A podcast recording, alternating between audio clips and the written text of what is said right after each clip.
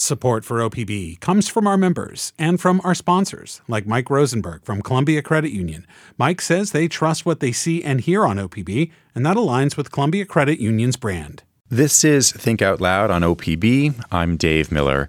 As we've talked about in a few recent conversations, including just before the break, the U.S. has some of the worst maternal and infant mortality rates in the developed world but those dismal overall numbers uh, mask a more terrible reality huge disparities among different racial and ethnic groups. Studies have found that black Americans have the highest mortality rates of all groups. Multnomah County's Healthy Birth Initiatives is working to change that. Desha Reed Holden is a program manager for Healthy Birth Initiatives. Roberta Suzette Hunte is an assistant professor in Portland State University's School of Social Work. She's also a Healthy Birth Initiatives client for her two children, who are now six and three. They both join us now. Welcome to the show. Thanks for having us. Desha, first, this is very personal, personal, but do you mind sharing with us what happened with your first pregnancy before you had the support of Healthy Birth Initiatives? Uh, I believe that question is for Dr. Hunte. Hi. Yes. Um, uh, pardon. So, I'm so, very sorry about that. No, no problem. No problem. Um, so I've had three pregnancies, uh, one stillbirth, and uh, two live births.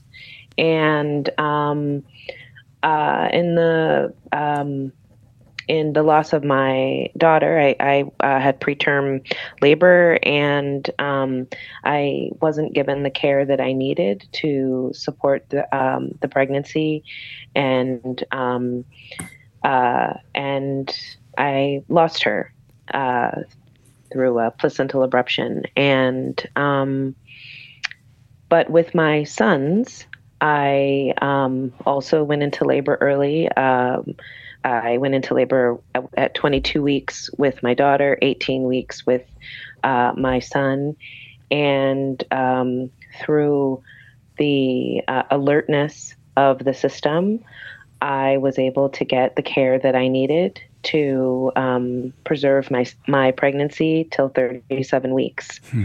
How was um, the care different? What was different after you were a part of Healthy Birth Initiatives?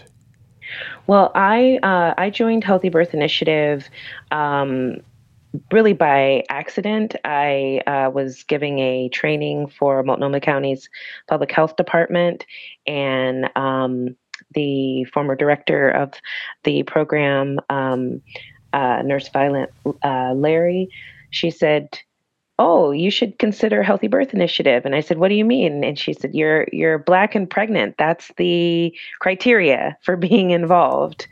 And um, and I was like, "Well, I I win. I I have those two things." And um, and so I uh, uh, joined the program um, really about only a couple weeks before I went into early labor with my son.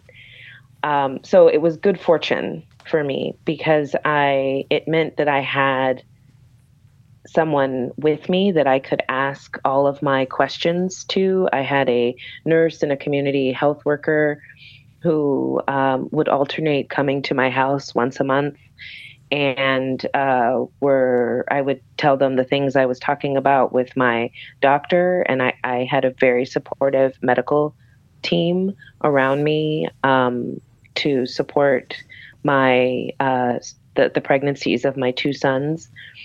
And um, I would tell my nurse, "This is what we talked about. This is what they said," and it um, and she would explain things to me and she helped me manage my anxiety um, and move into like i'm i'm having this baby this is this is going to happen hmm. um, and then you know after uh, my uh, after a really great birth of my uh, son uh, i had postpartum preeclampsia and uh, was hospitalized and uh, you know, I got the care that I needed.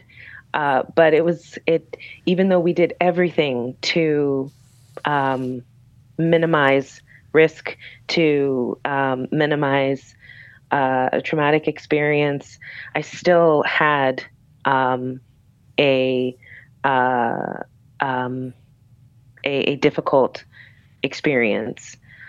Um, so I, when I think about what Healthy Birth Initiative did for me and my son, is it I wasn't alone, and I had an advocate who was both educating me about how to go through this experience, um, how to be aware of signs of preterm labor, signs of preeclampsia, um, how to uh, bring in some elements of um, traditional labor practices, um, uh, lactation consulting, uh, how to engage with my family around uh, this new life that we're bringing into our home. And um, yeah, so it was uh, a big part of my life for hmm. about four years, an intimate part of my life. Hmm. Desha Reed Holden, can you give us a sense for, and we got some of this just now from, from Roberta, but just the, the, the sense of the, the full suite of care that, that you provide through this program? Sure. So, um, Healthy Birth Initiatives is um, one of the 101 Healthy Start programs. So, um, our foundational goals are to um, prevent and reduce the risk of um, maternal mortality, infant mortality, and overall illness for our moms and babies. Um, so, with that, with our particular program, each um, client that comes in starts with a community health nurse, um, who is the first case manager slash home visitor that they're served by. And so, depending on the complexity of their pregnancy, they may stay with that nurse throughout their pregnancy and for up to 18 months after. And this is um, with home visits. Mm-hmm. Why are home visits important? It, this is a theme that's come up a lot in, in a lot of different medical conversations over the last two weeks. What do you see as the value of, of going to someone's home? It's the relationship building. It's the opportunity to really get to know someone, to really get to know um, their their goals, and to be able to create care plans and um, and action plans that are going to work for them as an individual. Hmm. Um, it's not the same thing as going into a healthcare appointment where you have what 15 20 minutes to talk and um, providers kind of have a checklist of things that they're going to talk about. And it's not that our nurses and community health workers don't have um, lists of things that they need to talk about either but they're afforded the opportunity to build out relationship. And so they can get all of those same pieces of information information that they need through a conversation and it never feels like they're checking things off of a list. Hmm. My understanding is that your staff is black. What difference do you think that makes for the people that you're serving? You know, Dr. Hunte actually um, wrote an article that was put in the um, Journal of Transcultural Nursing earlier this year um, the title of it was We Experience What They Experience. And she was talking to some of our community health nurses and community health workers, along with some others, about their experience in service. And that's literally what it is.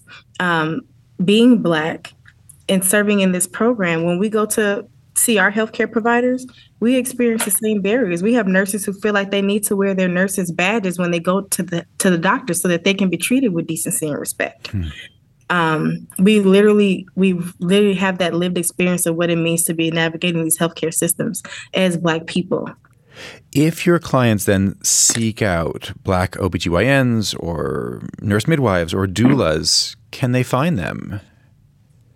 Yes, and the population for um, healthcare providers in the way of midwives and OBs um, that are culturally responsive is very small, of course, here in Oregon. Doulas, we, the population is growing um, because there's been some intentionally intentionality put behind um, diversifying the field and, and removing barriers for people who want to be doulas and to be trained as doulas. Um, and so we do prioritize making sure that we're, as a program, building relationships with um, healthcare providers who look like us to make sure that they know about our programs, to make sure that they know about um, how to refer clients to us and we know how to refer clients to them. But we're also with um, the healthcare systems in the area, building relationships so that they know to refer their clients that would qualify for our program to our program, even if they don't have a culturally congruent provider within those healthcare systems. And and as as we heard earlier from from Roberta from Dr. Hunte, I mean, what she was told was that uh, to qualify, you need to uh, be pregnant and black, meaning not, not means testing. This is not, say, income based.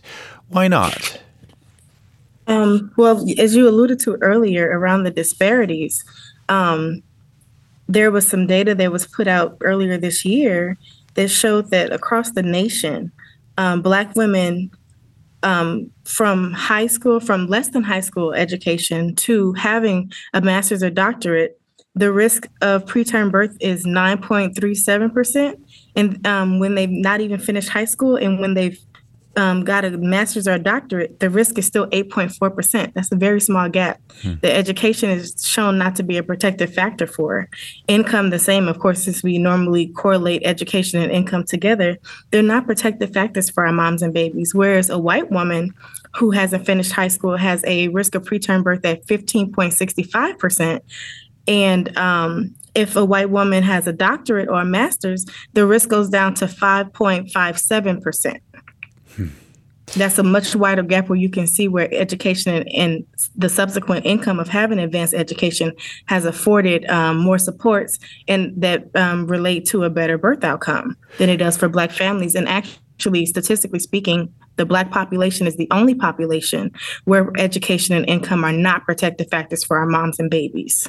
Roberta, you, you're in this interesting position where you are, are have been both a, a, client, a participant in healthy birth initiatives, and somebody who's now studied it.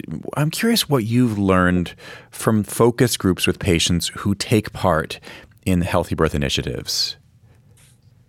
Um, that for many of them, their experience with their healthy birth initiative um, uh, nurse or community health worker may be the only um, black person who is with them during their um, uh, during their pregnancies. That um, that uh, having that you know the that the experiences of clients, the experiences of um, those working in the program, like Desha said, uh, are shared. Um, we're navigating, we navigate racism in our in our world, and um, our healthcare providers, I mean, our um, community health workers are navigating that as well. At the same time, um, there's an understanding of what we are experiencing as clients that um, is not shared uh, very often for people when for Black people when we go into healthcare settings, and that being seen is critical in helping people um, navigate this system. That the community health workers, in many ways, are acting as advocates and they provide a buffer for people as they move through the system. Um, that they are uh, also helping people advocate for themselves, which is critical. Um, I think there's uh, also something very normalizing about working with the Healthy Birth Initiative um, crew for for families. That's incredibly important. The other side of it too is that um, as advocates, um, the community health workers and nurses are helping people as they um, are confronted with um, uh, CPS or Child Protective Services as um, they are confronted with housing insecurity um, and some of the different ways that racism manifests um, throughout our institutions.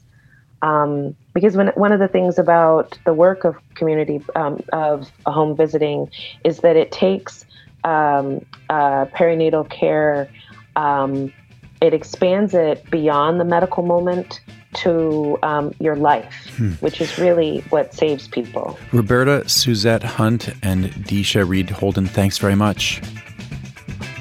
Thank you. Thank you. Roberta Suzette Hunte is an assistant professor in Portland State University's School of Social Work. Desha Reed Holden is the program coordinator for Healthy Birth Initiatives in Multnomah County. Thanks very much for tuning in to Think Out Loud on OPB and KLC. I'm Dave Miller. Have a great weekend.